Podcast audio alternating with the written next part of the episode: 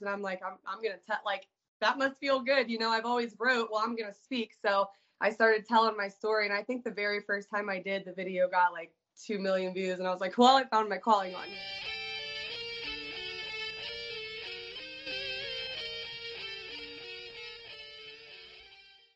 Welcome to the show, Katie. Thanks.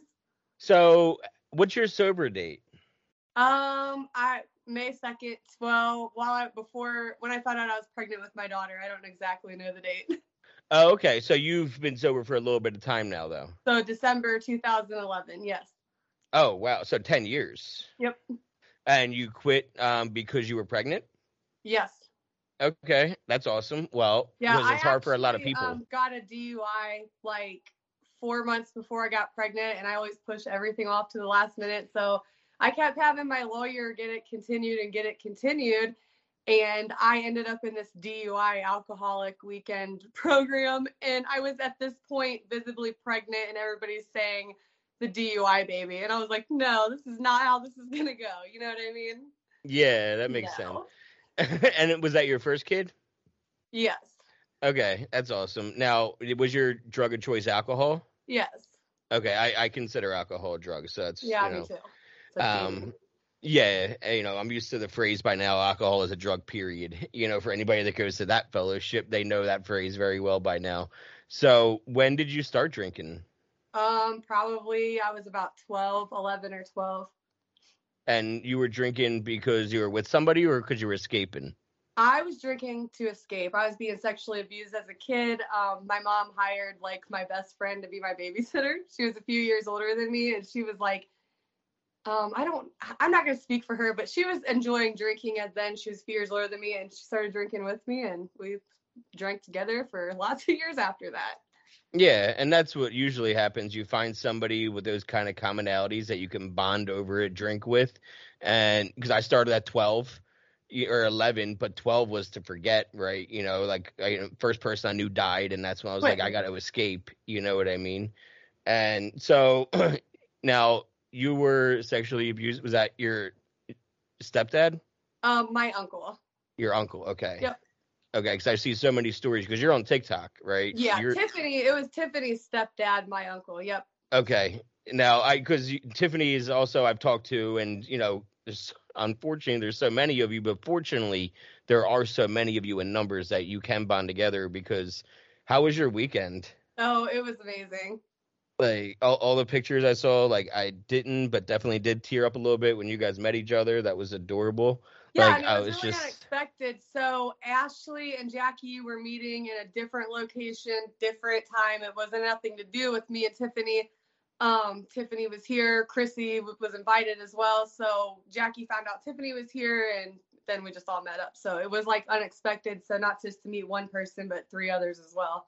That's so cool. Like. yeah.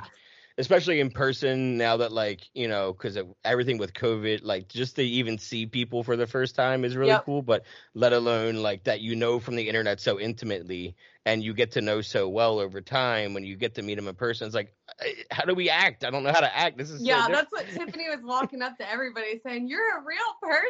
And we're like, We're all real. And I like that break of the ice that she used all night. It was awesome. yeah like i can't pause you like it's not like a, right. you know that's what like on a screen saying, touching you, hugging you. And like, I'm all for this. That's so funny. Now, you're also one of many girls from Ohio that I've talked to. Um, that seems to be like I talk to I find guests on Facebook, you know, in like recovery groups or Instagram or TikTok. It's mostly where I find my guests. And all of a sudden I realized I was like, I've had like six women on from Ohio. And like two of them were trafficked together at the same time by the same people. And Oh they hadn't gosh. even they don't even really talk in in recovery but and it was just randomly that i found one and the other and one was like oh my god i know her. Like i saw your episode. I know her. We were trafficked together. Oh my God. like it that's and i was like okay i gotta do something with like a panel of like all ohio like people. So this That's saturday cool. yeah this saturday we're sitting down there's like six of us and we're gonna do a big skype and they're all gonna like meet each other including the two women that were trafficked together that haven't really talked. They're gonna be on there and everyone's confirmed and i'm excited to just like hear about how everyone has I think it's important to put it out there how much we have in common with each other Absolutely. and talk about those things. Like the things that you talk about like when did you create like or- start creating like TikToks about what happened? Um, Sorry, think- I go all over the place. Like I, like I said, this is completely organic. So anything I have to ask is always going to be off the top of my head and no list order of questions. So we're going to talk right. Whatever's on my mind in that moment. So my question is, when did you start like making these videos to talk about your story the way that you do? So like So open. that definitely was not the plan because I I didn't actually before I got on TikTok I would speak publicly about the things that happened but not nowhere near like that. And actually made TikTok. My oldest daughter, um, she's my daughter but legally. Um, she is 18 and she asked me to do a TikTok dance and I did it and she was like, I'm not posting this because you're no one's gonna watch you. So I was like, oh yeah, well I got on TikTok and I found this kid on here and he was just spilling the tea on everything and anything. And I'm like watching him and I'm watching like from his first video to his last his growth and I'm like, he's brazen to say. So I'm testing the waters and I'm like, I'm I'm gonna tell like that must feel good. You know, I've always wrote, well, I'm gonna speak. So I started telling my story and I think the very first time I did the video got like two million views and I was like, well, I found my calling on here. yeah. And the Yeah. amount of women, like you said, the amount. Well, I had my comments turned off. To be honest with you, I grew an account that had, I think, it had seventy-five thousand followers before I turned the comments on, because I had such horrible anxiety about what people would say. Well, where people could share, where people could message me, I could see that there was so many women. And then when I turned it on, the outpour of "You saved me," I've been waiting, like it was just phenomenal. Yeah, I'm getting like chills just thinking about it because like it's you know I I don't reach nearly that many people, but even just reaching one person, you Yeah. know, like sometimes even doing the podcast, I get frustrated because I you know we're addicts and I look at numbers and you know we get you know high off that stimulation of having a good bounce of numbers, right? And so like if I'm having a down day. Uh, I it was happening the other day. I'm like, why do I even do this? Like, it was one of those things. And then like you get a message from somebody random that you never even heard of or met, and they're like, "Thank you so much for what you do. I watch all your videos, I watch all your episodes, and I'm sober right now watching them. Thank you." And I'm like, "Oh, that's why I do it." Yeah, you and I think that's when that's when I started to take it really serious. Um, Tiffany, who you've also talked to, she messaged me. I had posted a video. I think we were at a beach. We might have been. I don't even remember where we were at, but it was a healthy family activity. And she messages me and says, like, I just came out of addiction and I just found you, and you're the reason I'm gonna get sober because I can see that you're having a health, healthy, normal life after you've been sexually abused, after you drank yourself to death numerous times almost, um, after you've destructed your whole life. And when she said that to me, I'm like you keep going. Like you said, one person's all I wanted to reach. And Yeah. And that's and that's that kind of connection, you know. And I made that connection with like other creators like you have where like we we just create stuff together and we're talking about what we want to do and we hop on lives all the time. You know, there's this dude in New York City, um, Inspire to Inspire, and he has some of the coolest like with ways of looking at things. His mom just passed on Thanksgiving and he's six Aw. months six months clean and he's like he's talking about it every day and he's talking about how he feels he's talking about the hurt and we'd go on there and i love connecting because my thing was grief right? That was why i got high. That's why i drank was grief all the time. I didn't know how to process grief. And so you learn in sobriety and then you learn how you can get through it too just like you can learn how you can get through your past traumas in sobriety without having to drink over it and it's by talking about it. It's funny because we were drinking and getting high to shut ourselves up but really we would have felt a lot better if we just would have word vomit that's what I literally said. And even even my mother that I I no longer even when we never seen eye to eye said, Holy crap, if I could have given you this kid and knew that you were gonna change in such a way that you are so much more beneficial. You're like she said, you say so much more when you are sober than you ever did. Like you're exactly right. Like look, I don't ever stop and I'm not I don't plan on it. So and you write are you a writer Yeah, I write. I wrote I wrote my first book in July, and then just recently, kind of surprise another one on Thanksgiving. Like TikTok knew it was coming, but I didn't push it. So okay so what are your books called let's talk about Um, them my first one's on the cover of my, or the cover of it's on my sweatshirt. Um, the first one's called Enola. Then the second one's called What Letter God Didn't Do This: Surviving Generational Trauma, Alcoholism, and Narcissistic Abuse. okay Um, I will have both links in the description. So if you're listening or watching, you she'll send me the links. And I'll make sure they're directly to her books. Um, now the first one, Enola, the it Enola comes in my mind because I used to live in Harrisburg, and there's a town right next to it. Called Enola. Um, where where does that name come from? So that's so important to me because after I disclosed my sexual abuse to my mother, she found a blog she was read online. I don't know if it was I don't know how old you are. No, wait, wait, wait. Your mom is is that your uncle's sister? Yes. Okay, okay, that was important to me to know. Yes. And I'm 35. Yes. Okay, so you know what Xanga was. So yes. my mom found a blog. I think it was on Xanga initially, and it was called Enola, and a lawyer wrote it. I've since looked for her, haven't been able to find her an attorney wrote it. She had been sexually abused. Um, she had talked about how it had affected her whole life from a kid until where she was at now. And my mom read that, and she, I think, to an attempt to help me. And so we no longer speak. So when I published my book, I'm like, one thing that came to mind, my book, that book, this book healed me as a human. And I'm so Enola, here it is. I love that. And the wet letters to God, because I don't know a lot about sexual trauma firsthand. So all I've ever heard about is secondhand, you know. So what what does that mean to you, Wet Letters to God? So um my second are you referring to my second book? Yeah. So my second book's called What Letter God Didn't Do This. Oh, um, Wet Letter. It's okay. actually based off of a true story. Um, when I was in high school, I went to a small private Catholic high school. Um, we had a senior trip and all of our parents were to write us a letter and everybody's letters talking about you know i like i go to school with all of these rich kids and i didn't fit in there exactly. You know my parents weren't. We were middle class just basic yeah. people. And so i already don't fit in there. Everybody's got seemingly perfect lives. I'm sure they all weren't but did you go to my Disney? mom writes this 20 page letter telling sorry you're an alcoholic by the time you're 18 i know you've been sexually abused. All of that's effect i mean spills my entire life story in this letter. Yeah so it was all read in front of my entire senior, which was only know, 28 people. But did she know that it was going to get read in front of people? So I was told yes. Um, I asked my best friend there because her and her mom were like this, and I'm like, listen, did Carol know about this? She's like, yeah, because I knew about it, and I was like, you know, so I'm assuming she knew. Yeah, and but then again, she outlined in detail the things that I didn't necessarily want all of my peers at the time to know. Yeah, where was your senior trip?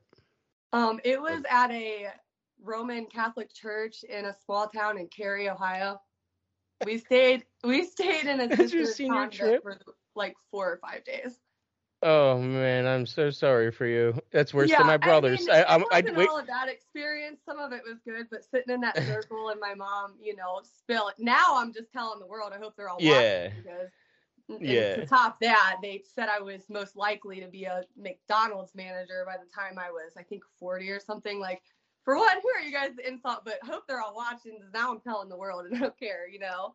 Yeah, exactly. And you still could be that McDonald's if you want to be. They're yeah. making better money nowadays, you know. Literally. so um, I was only laughing. My brother is the only. My sister and I, we both graduated from the same high school. Um, I'm the oldest and she's the youngest. My parents moved to Massachusetts for a little while, and that's where my brother graduated.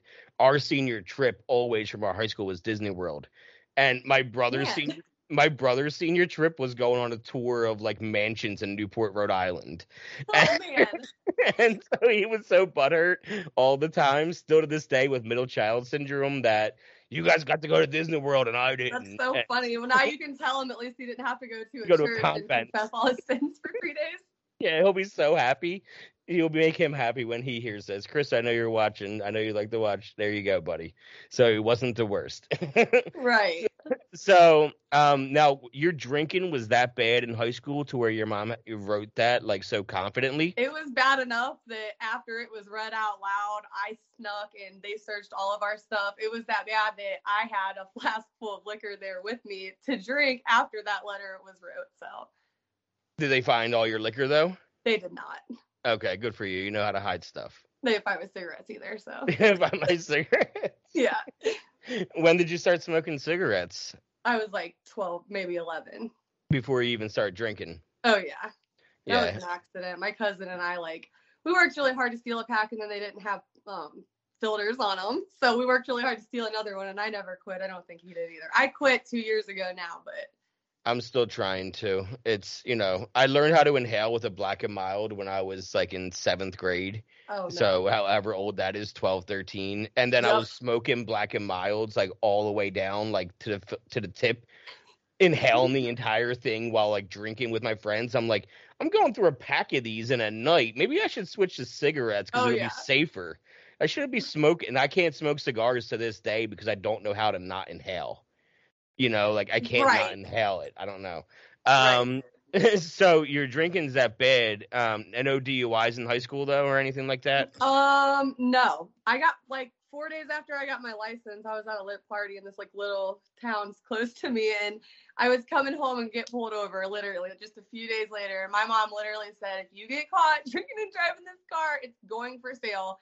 She drank and drove hers, but I was allowed to drive mine. Does that make sense to you? But anyways, so I get pulled over and I had been drinking, but they only cited me for like illegal lights. But no, no DUIs. I got an underage consumption right when I graduated, and then one DUI, and then I was just done. Did you leave the house when you when you graduated high school? I did. And how was that kind of transformation of being on your own and being kind of away for the first time? Um, it wasn't really a transformation. So I lived with my dad all through school. And when I graduated, and I mean like right when I graduated, um, I started going wild. I was already wild though. Like I started going, I started going wild to where I didn't care like to come back or you know what I mean? Like Yep. so my dad was like, my dad is a good human and a decent human. And my dad's like, you're not running it out of my house all hours of the night. I mean, at one point, the man was sitting on the couch, you know, crying when I came in. Like, I'm not, like, he told me, I did this with your mom and I'm not doing it with you. You're not coming down my sidewalk at two in the morning. So that's how I end up moving in with my mom. So she's working night shift and like I'm still freshly graduated. That lasted about two or three weeks and she's rubbing it in my face. I don't have anywhere to go. And i actually met this dude i'd never met before at a party and like four days later i moved in with him.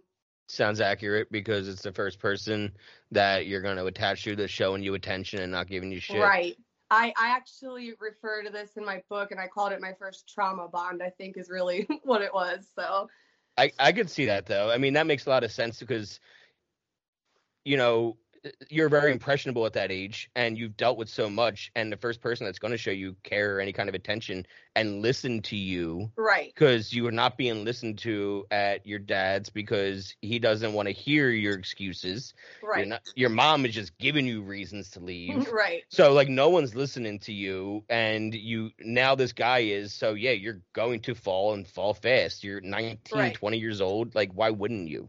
right Like so but, but do you guys then end up being toxic and drinking heavily together?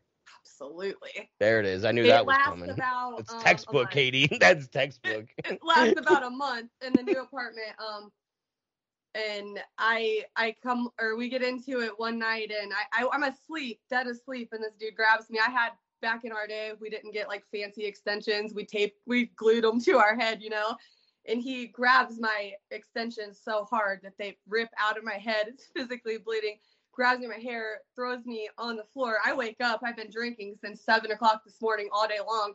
What is going on right now? And we got into like a horrific you know altercation which resulted in me moving out right back into my mother's house. Like it lasted i don't even know if it was a month maybe three Did she did she unfortunately say told you so or something like that? She tried to sympathize a little bit and at the end was she's like i told you this he was a whatever you know she her choice words for him were Yeah. she said it about everything so i wasn't sure what was good what was right and what was wrong Yeah, you can't throw that at everything expect me to understand it. You so that makes sense. no makes matter sense. what I did, she found something wrong with it, something you know, it, uh, n- beyond a measure of normal. Um, but it also sounds like you and your mom are very similar according to your dad. At the time, yep. Yeah, at the time, you know, whereas with the drinking, that means your mom was probably drinking when they were together. Yeah. And which means like it would scare your dad because like, oh shit, like I've already seen this and how that turns out and I don't want to he was petrified I was going to follow down the same path so much that, and I used to piss me off to my core so much that when I was pregnant with my daughter, he would say, I, I didn't want to be raising another kid this soon. And I would, ooh, that was my, I'm going to show you. You know what I mean? Like, Well, he knew- when I seen her, I didn't have to show him because I had that mothering instinct, you know? yeah. But yeah, he worried that much that I'm going to end up taking care of. Yeah. But if it was me and it was my daughter, I would kind of say the same thing in order to make her realize, like, oh, okay, you know what I mean? Because you're not going Okay, to. I under I thoroughly understand now, and we, Yeah. we joke about it and talk about it, and he makes comments about how cruel it was, and I'm like, yeah, it really was. Yeah, but you know, it's what you had to do. ma- Yeah, it's it worked. You know, because how old were you in 2011? You know, when you got pregnant and you decided, you know, now I'm going to try sobriety. I was 22.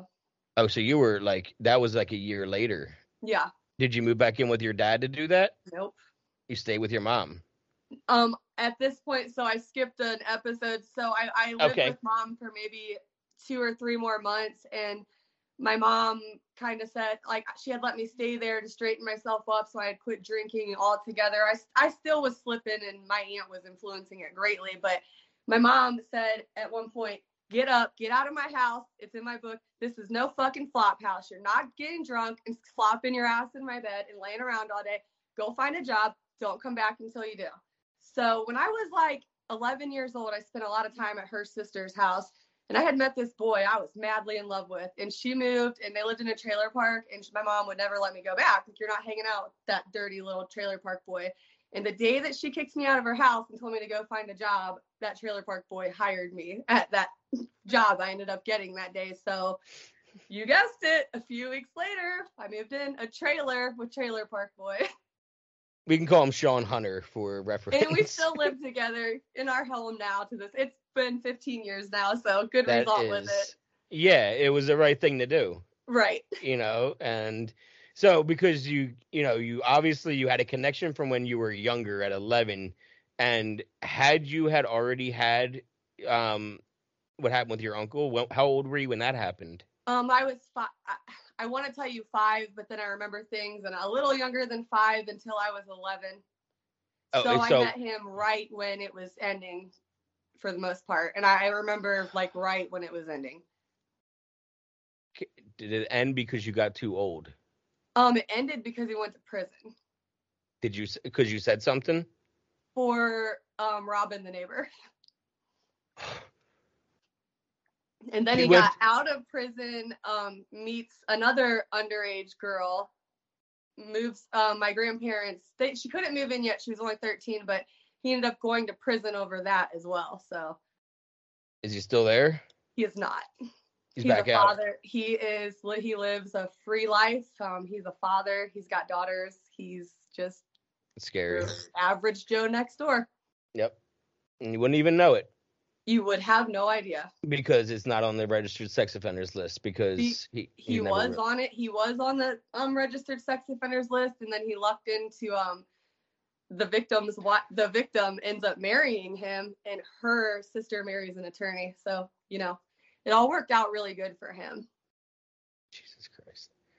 Anyway, okay, so uh, now you're 11, um, and you meet this kid. So that that's I think that's awesome. That is so fucking adorable. That's like a storybook. You know what I mean? it really kind of. is, and like my uncle literally ripped me away from him. I was getting my first kiss in the middle of a snowstorm in the middle of a trailer park, and my uncle is looking for me. Well, it's snowing, so my footprints led right to where I was at, and he snatched me up and said, "You'll never see her again," and I didn't for so many years.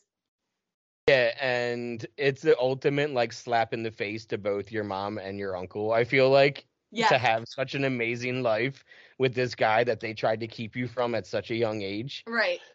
like like but guess what though i don't think it would have worked had you had stayed with him and known him that entire time you needed to go through your trauma you Right. needed to fix it you needed to find yourself and you needed to meet him again at the right time Right.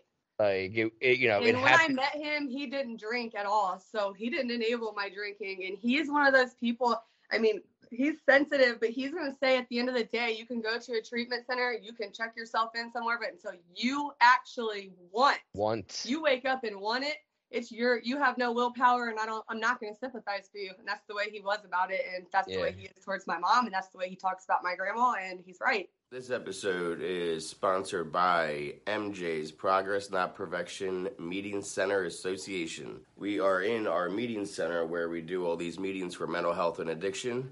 I can do this podcast anywhere. I can do this at home. I can do this in a closet. I can do this in a basement. It doesn't matter. All I need is somebody else to talk to about addiction and recovery. What I can't do from anywhere is help people with their addiction and their mental health problems. So if you can help out, you know, we do have a Venmo, we have a Cash App, we have a PayPal, we have an address you can send a check to, and you know, all the money that gets donated goes towards rent, goes towards keeping the lights on, and goes towards keeping the internet on. So please, you know, if you can give five bucks, ten bucks, twenty bucks, it doesn't matter. Anything you can is so appreciated. If you are a local business, if you're a national business, whatever, and you want to be a part of what we're doing, you know, you can reach out to me and we can talk about how you can be a sponsor. But I'll let you get back to the episode. It's definitely a want and not a need. Whenever someone's talking in need, it's for somebody else's sake and they don't even know it. Some they don't even know. You know, it's a subconscious thing. You know, and I realized that when I was in rehab and someone's like, "Oh, I need to be sober. I don't know why I keep relapsing." I'm like, "Why do you need to be?"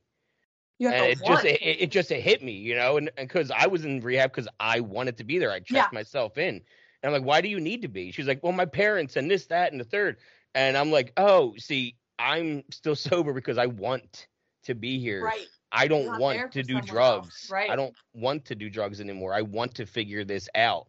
I've already done drugs for 20 years or drank for 20 years and done drug for 10. I'm done with it. I want to learn a different way. Since I want it so bad is why it's working for me. And then it hit her, you know, she got sober years later. It's funny because now she lives like 10 minutes from me in Pennsylvania and we met in Los Angeles in rehab. Aww. Yeah, and so funny. But yeah, but she's good now, a year sober, so I'm very happy. She's like my little sister in rehab. Me too. And me too. So that's how that happened. So you're you just celebrated basically 10 years. Well, and I, and I'm gonna I'm gonna speak on the 10 years. Like that 10 years is when I decided I can't because I was violent. I drank myself to where my my now husband would get out. His grandma didn't want me at the house. My my grandma didn't want me at the house. She was tired of my shit. You know what I mean? All the grandmas are like, get out of here. literally, my precious sweet old Mimi, she enabled the, me without knowing it, but everybody else knew, and you know that was just that. But um probably it was on my 30th birthday. I wanted my mom my mom never remembered my birthday so i'm turning 30 and i was already depressed about my birthday. So i said um, there's a gay bar here in town and i loved going to it when i used to drink because it was open accepting no drama no shit. So i invited i did we went out that night and i think i had literally half of a beer and a big escapade of fucking chaos erupted. You know what i mean and I'm like, this right here is why I don't drink anymore, why I don't go out anymore. And now the part of the reason why I don't speak to my mother anymore. Like, I am not doing this to my kids. This is the absolute end. That is awesome. So it, I don't even consider that like a relapse. I consider I don't that really either. But I, I consider like it a because yeah, know, no, it's important to bring up. Yeah, it's important to talk about because it's an important event. It's a, it's you putting it down for you and not you putting it down for your kid, right? It's right. not putting it down because you got too many DUIs and you have a kid in your belly. And then you got momentum because you had nine years, five years, whatever. And then you feel right. like, oh, I got, my husband doesn't drink anyway. It's not around me. And right. so you get this momentum. But then you then you have that question of like, well, can I? Can I have a little? And yeah. can I be a regular person? And you know, a normie as we mm-hmm. call them. And right. you you had that half a drink, and then that you know I don't know if you'd work a program or anything, but we always say that your higher power does for you what you can't do for yourself. Right. So I don't, you know, call my higher power God. I call him Bill Murray personally. Um, I don't, you know, choose. I grew up Catholic, so I don't like saying God. I so I go with Bill I, Bill Murray instead. And but you know, sometimes that's what happens is your higher power does shit for you that you don't know that you need done for yourself. And in that moment, what you needed done was chaos around you for you to leave and be like, "This is why." Because if you would have finished that drink, you would have ordered another. Telling and you right. We would have been rolling. Yes. I'm telling you right I wouldn't have made it home to my kids that night, and I just, I, and I, you know, and it, I wasn't drunk. So drunk, I would have left the problem there. Um, but we took the problem, made sure it got home safely, and you know, just after that day, the next morning, I, I, it was my actual birthday the next morning, and I woke up and was like, I am never doing that shit again. I'm never stepping in to a bar. To I said at the time, never a bar again. which I did this weekend for the first time and left there without starting a shit show. So that was amazing, you know? Yeah, it's a totally different kind of feeling. Like when I used to do stand up, I used to, you know, have to be drunk and high on stage in order to perform. And when I got sober, it was a concern for me, you know, because even I started looking back and I'm like, oh shit, when I was in eighth grade and did Annie, I was drunk on stage, you know? Right. like I realized that we were drinking then too. When I did Fiddler, I was drunk. You know, like the, that's what happens. And you know, we were sneaking in vodka into our Gatorade before we. You know, Right. that's what you did in seventh grade, right? and and I went to a Catholic school for one year actually too. I went to a private Catholic high school for my freshman year, um, Paul Six High School, and then I left because I was Did so you tired. drink more there? Um, there were so many more drugs at that school than any than my public school because all the kids were rich and they were past drinking and they were already on drugs. Okay, so you did feel the rich part, but see, I went it I was middle just- class. I was middle class there. I went from drinking Mad Dog 2020 to E and J Brandy, like puking in a vacuum cleaner all night there. I was like, yeah, like this is great. So The houses Catholic were a lot bigger. I'll- the Catholic school definitely fed into that. Yeah, the the and the houses were much bigger, so the parties were bigger. And the Um, parents were always traveling. At least my yeah, they were never were. yeah, the parents were never home because you know they were out making money or had they were spending their money. Right. Right. and yeah, it was one of those things where we could do whatever we wanted. But I just I missed my friends at public school, so I went back to my public school, and then that's when my drinking really took off. Yeah, at 16 and a sophomore year, like it put me in the hospital the night before Easter once. Um, from alcohol poisoning. I drank a fifth of Bacardi in 10 minutes and landed in the Oh, yep, been there too. Yeah, that'll happen. And I haven't drank Bacardi since. I kind of want to get the bat tattooed on me, just as like a fuck you to him, Yeah, because I survived him. that's funny. um, but yeah, like you know, we could do a lot. And but in high school, when I went to public, then we were drinking in the woods. Like, um, junior year, my best friend had to leave. His house was um foreclosed on. Actually, my studio is named after him. He passed away in a car accident in 2012. Um, but one of my favorite stories about him is um when his house got foreclosed. He had three sisters and he lived with his mom. He was the only boy, and he had two older sisters and one younger. And he was like the man of the house since he was like four and um, he was an amazing guy. Everyone's always loved John. Um, but when he moved, we he knew you know how it is. You know how to break into your own house. Right. So we broke into his house and we threw so many parties by candlelight in his house. It would we would everyone if you came, you bring beer and you bring candlelights. And we played That was the best kind of parties, anyways, because we've been there, done that too. until the banks figured it out and they locked it up and we couldn't Yeah, get back in. They fixed all it. the beer cans and stuff there for everybody to view while there's peep in the windows. It was trash. The first time we went there, we we scrounged a place for change and we collected four seventy five in quarters and dimes and we bought a pack of cigarettes together because this so was like two thousand three, you know what I mean, two thousand two. So that four dollars we could buy a pack of reds and split it. So and the gas station was gonna sell it to us because they didn't care. They're not there anymore for a reason. Um so Remember those days? you're thirty two now. Yeah. So that was a couple years ago. What was that? that was a couple of years ago when you decided to put the drink down for good when you're like really really was your choice to be like i'm really done Yeah.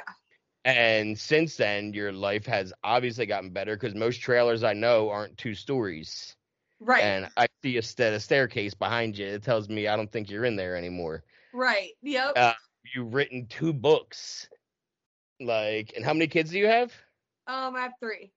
Three okay because i saw a bunch of names up on that banister so i knew it wasn't just the one anymore Yeah. So like you're literally living a life beyond your wildest dreams now compared to like what it was 20 years ago. Oh yeah. Like If you would have told me even five years ago, like, hey, you're gonna smile, you're gonna appreciate life, you're gonna find the good, I'd have been like, no, I'm not. You know what I mean? And here, yeah.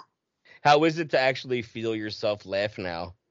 That's one of the things that I forgot. I didn't, you know what I mean? Like I never really like even as a comedian, I I knew when I heard something funny, I would process it and then go, "Laugh, it's funny." And I would laugh, but I wasn't laughing with my body. I was laughing with my head. And I it was the wasn't same way. Nothing.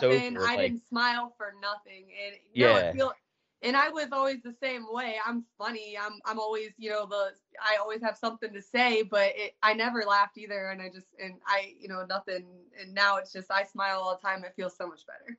Your stomach can hurt from laughter. Like, you know, like I didn't know that people said grateful other than Thanksgiving.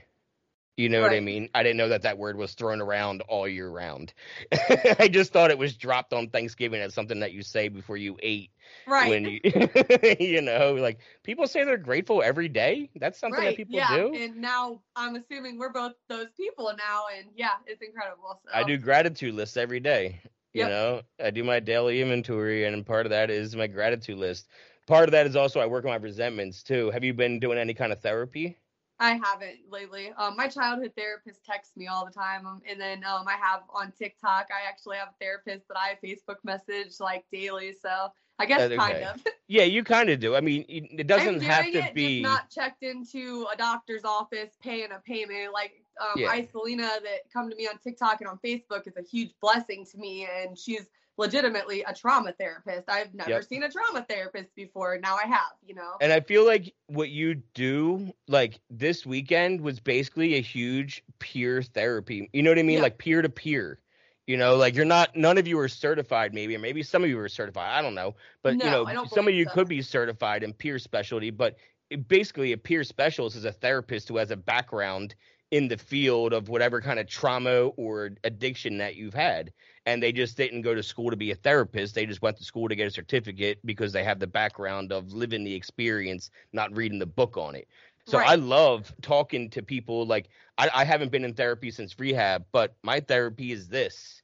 right. You know, talking to you, or you know, I did two podcasts earlier, one for another girl's show, and then she did mine, and that was like a two-hour conversation between the two. Like that's my therapy. This is my therapy. Like just finding ways to connect with other people that you, you would think looking at us on paper we have nothing in common but then Yeah. we talk and you find out like oh it doesn't matter because the biggest thing they have in common is like their addictions and the things that they would lean towards and the way that they you know uh found the solution in a bottle as opposed to found a solution and just working out a problem in real life because that problem didn't go away you know And I I, always- the same way. And I even I don't want to call it an argument, but a disagreement ensued between me and another person who's pretty you know prominent in my community.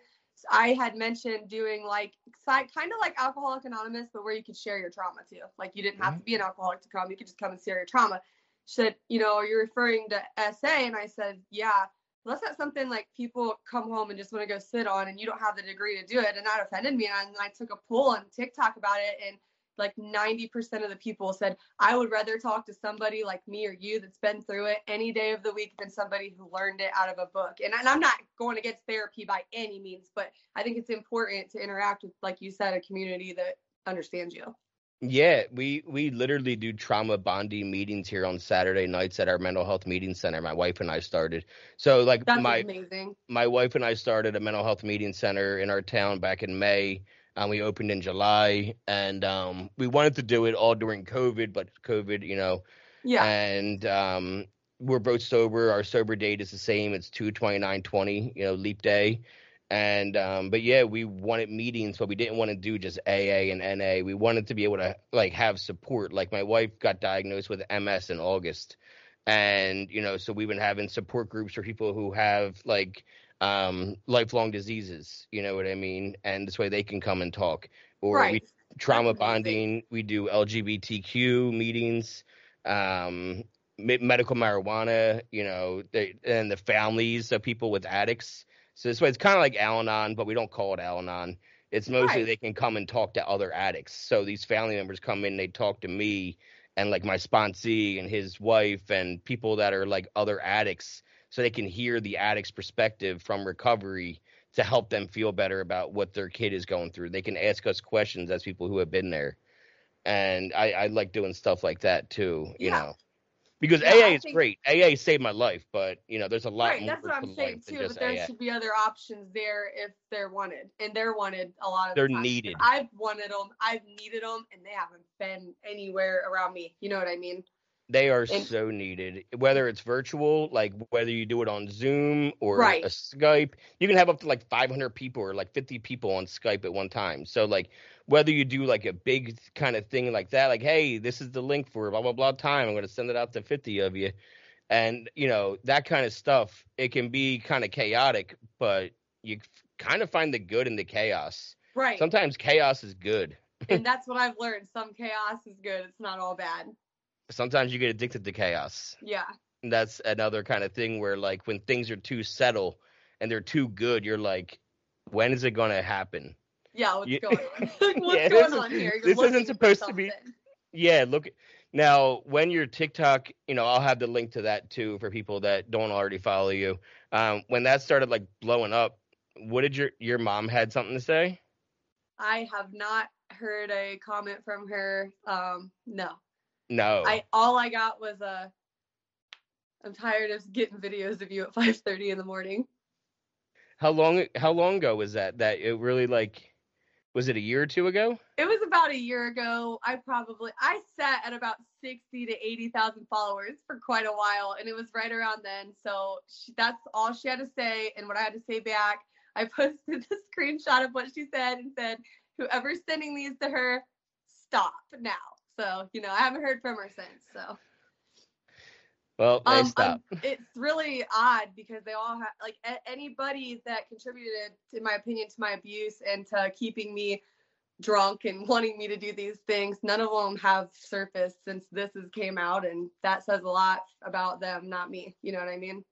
Yeah, that's a lot of like I don't even want to go give her any more material. Right. That's that's what that tells me is like they're just afraid that you're gonna write about it. Yeah, and not and not just that. Um, That's a good lot thing. Of, That's a really good thing, though, in my opinion. a lot of non-accountability because there's a lot of things addressed and then on tiktok i mean you've seen my videos i speak of a lot of things that happened to me and at least the people that know me probably know like oh my mom you know they know so now everybody knows what you guys have done it, you know that you know caused everything that it's caused and so no Does one's your- really had much to say thankfully Does the uncle's wife know about you? she does Okay, yeah, and still it's like I'm happily married. La la la. as far as i'm as far as i'm aware yep Yeah, that's it's not mind blowing. You know, it it happens. Unfortunately, we see it happen all the time where you know people can't get out of their own way and they just get really comfortable with what situation they're in and they can't see a way out of it and uh, all they can do is just find a way to make themselves comfortable as uncomfortable as they're going to be I, I as uncomfortable as they're going to be. I think you're right by that. Um, part of me, I don't know how to feel about her because, like I told you, she was a minor, very young when he met her, and I still kind of look at her as a victim, and I, I think that she'll someday come to terms. Not to say that she hasn't already provided children, you know, all that, but someday I think that she'll see, holy shit, what I just do. well yeah especially because if they had girls Yeah, and You you know. know, like the whole family. Like I'm not the only one that was an alcoholic. Like the whole fam, the whole family, my the whole family is an alcoholic. Like, and I don't believe that his wife was that either. So that she stuck around for a lot of stuff just tells me she might, you know, not all the way understand what she's still done. I don't know. Yeah, I mean, we can't, you know, think for her, you know, and we know that as people in recovery, you know, people are going to make their choices and we're not going to be able to change them for them. And just like your dad gave you tough love, is all we can do is just say, hey, I'm here when you need me. Absolutely. You know, doors open, you know, my DMs are open if you ever need to talk, you and know. I've reiterated that on TikTok too. Like, even if you know me and you think that I'm not going to respond to you, tell me because I'm going to when it comes to that. Like, when it comes to anything at this point in my life, I don't hold grudges, you know. I mean, against certain people in my family, but beyond that, like, if you've, like, like I always reiterate that no matter who you are, come to me, I'll be a voice for you. So, Yeah, and that's the thing is we have to be able to talk. We have to have somebody we can feel we can talk to, and even if it's a stranger on the internet for a half an hour right now, you know what I mean. Just having Yeah. a conversation is what keeps me sober all the time, and getting to chat and meet new people, and you know learning about people because it it makes other people's struggles either feel you know good because they went through that too and they aren't alone, or they make you know me I'm like wow my situation was nothing like that and I can feel, you know what I mean? Even Yeah, gratitude that I had my situation because it could have been so much worse. Like I was very fortunate, and I know that I was very fortunate. My my parents been together forty years to this day, you know, and they love each other to death, and I know that. I think a lot of the times, like even in my situation, even though as bad as it was, it could have been, like you said, it could have been worse. Like there's worse, and I think that almost all of the time things could have been worse for anybody, and that's what we need to realize. Like, okay, could have been worse, but we have to grow from that, you know. there's people that get fucking locked in rooms for years and Lit- get abused. yeah. Like Literally. literally. And they have kids with these abusers. And you know, it's it's horrifying. And you hear about it like the fucking neighbor next door. Yeah. You know what I mean? Just like the random neighbor that could be somebody's uncle. you know, yeah, just like here in Ohio. Are you? Where are you from? I'm I'm I'm born and raised in South Jersey, right outside of Philly, but I live okay, in you said it at the beginning. I couldn't. Yeah. Remember. Here in Ohio, like just like there was women, like the House of Horrors in Cleveland. You ever heard of this? These women were locked in this house, some of them for 12 and 15 years, and that's what I mean. I don't Yeah. know how much worse it could get than that, but in my situation, it could have been worse. Like, I've seen yeah, in Criminal Minds I think did an episode that was based on that. I Yeah. remember Criminal Minds had an episode where they like rescued these dozen women from like this Yeah. house where they were like in cells in this basement, like some crazy shit. So yeah, it could always have been worse, and Right. that's why we tell our story. That's and it's therapeutic. Let's be honest. Even doing this, how do you feel now that we got to sit down and talk? Oh, I love to talk. I always get up feeling like I feel so much better. Yeah, I you know, and I try not to talk as much. You know, I'm the host. I try to like have the guests, and I I can't help it because I get excited and I like to talk. Like I was lucky enough to win cl- most talkative in eighth grade and twelfth. You know, No, that's another thing I appreciate for this because as you know, all I'm like, hey, 15 more minutes. Oh, what's I still downloaded Zoom after you said Skype, you know, like I do all that and I have such anxiety and that's you know, when I used to drink, I if I had three beers, I would tell you my my whole life story, my grandma's whole life, my mom, everybody you want to know, but my anxiety, like that's one of the hardest things for me about not ha- drinking anymore is being able to, you know, Yeah, how am I going to communicate? Yeah, that was me getting on stage again sober at nine months. Going, how am I going to be in a bar sober and go on stage sober? yeah, and I practiced by speaking at a lot of AA meetings, so I got used to standing at a podium and just talking, and I would just sprinkle in some jokes here and there, just to try to get some laughs. And Yeah. so that was how I warmed myself up to do that. You know, it's you got to crawl before you walk and before you run. And like I told you, like it's gonna be a regular conversation with no direction, and it's gonna just, and I promise it'll be light and easy. And I'll be talking with you, and it's not just okay. It's your show, Katie. Tell me Right. your story now. That's so boring to me. I don't. I would never listen to a podcast like that, so I would never put out a podcast like that. You know, I'm too talkative to shut the hell up. Like right. someone asked me before, like, do you write down notes? Like somebody was like, is doing podcasting now. They're like, do you write down like a lot of pre questions and all that? I'm like, no, I don't want to sound like a friggin' robot. I I want to be able to like when I'm listening to a podcast of an interview, I'm hearing people talking, I'm hearing the questions, and I have questions. So I like my questions to be organic and in the moment. If we go off tangent on a rant, we go off tangent and rant. That's just direction we go in. I'll bring it back. I know where we left off, and I'll bring it Right. back. We'll recap it and keep going. And I Right. find well, that you be a know because I'm. ADD and I forgot, so we would have never got back to it. So, So many yeah, people I have. doing things like this. I've isolated myself and been severely anxious, and doing things like this has made it better. Going and meeting Tiffany and Ashley and Chrissy and um, Jackie was just, you know, that I never thought. Chrissy's anything like episode is so funny too. I don't know if you watched her episode, but she was on a couple weeks ago, and that was a very fun episode where she kind of had the same. She was like, I think I blacked out while I was talking because I just told you everything, and I didn't realize that I was so comfortable to talk to you like that. So I'm usually not that comfortable opening up when I first talk Aw. to somebody. I'm like, is that a good thing? She's like, it's a really good thing. I feel great about it, but it took her a couple of days. for her because I can tell that she needs somebody that you know that I'm so glad she got to do that. I watched some of it, but I have to watch the rest of it. she's still. coming back she's coming back on saturday with that ohio panel because um when i was talking to her i found out that she ran away at 18 to get married you know to some dude and i already had a girl from ohio run away What we 18 do in Ohio. this girl actually she ran away with some dude three hours to get married and left high school to get married his senior year just like chrissy did i'm like what is with these girls in ohio i gotta get them all together in a room so that one didn't even want to marry me, so at least I don't. At least mine's a little different. if you're not doing anything Saturday, feel free to co- come by. I'll send you the link and you can drop in if you want. I'm letting anybody just drop in from Ohio for as long as they want to be on for. You know, I'll just send you the link, and if you can hop in, you can hop in. If you can't, you can't. Okay. Um, but there's going to be like five or six of us that I know of, and I'm going to send out the links at 10:30. And anybody from 10:30 Ohio, At night. Hey, yeah, no, I'm an am- early.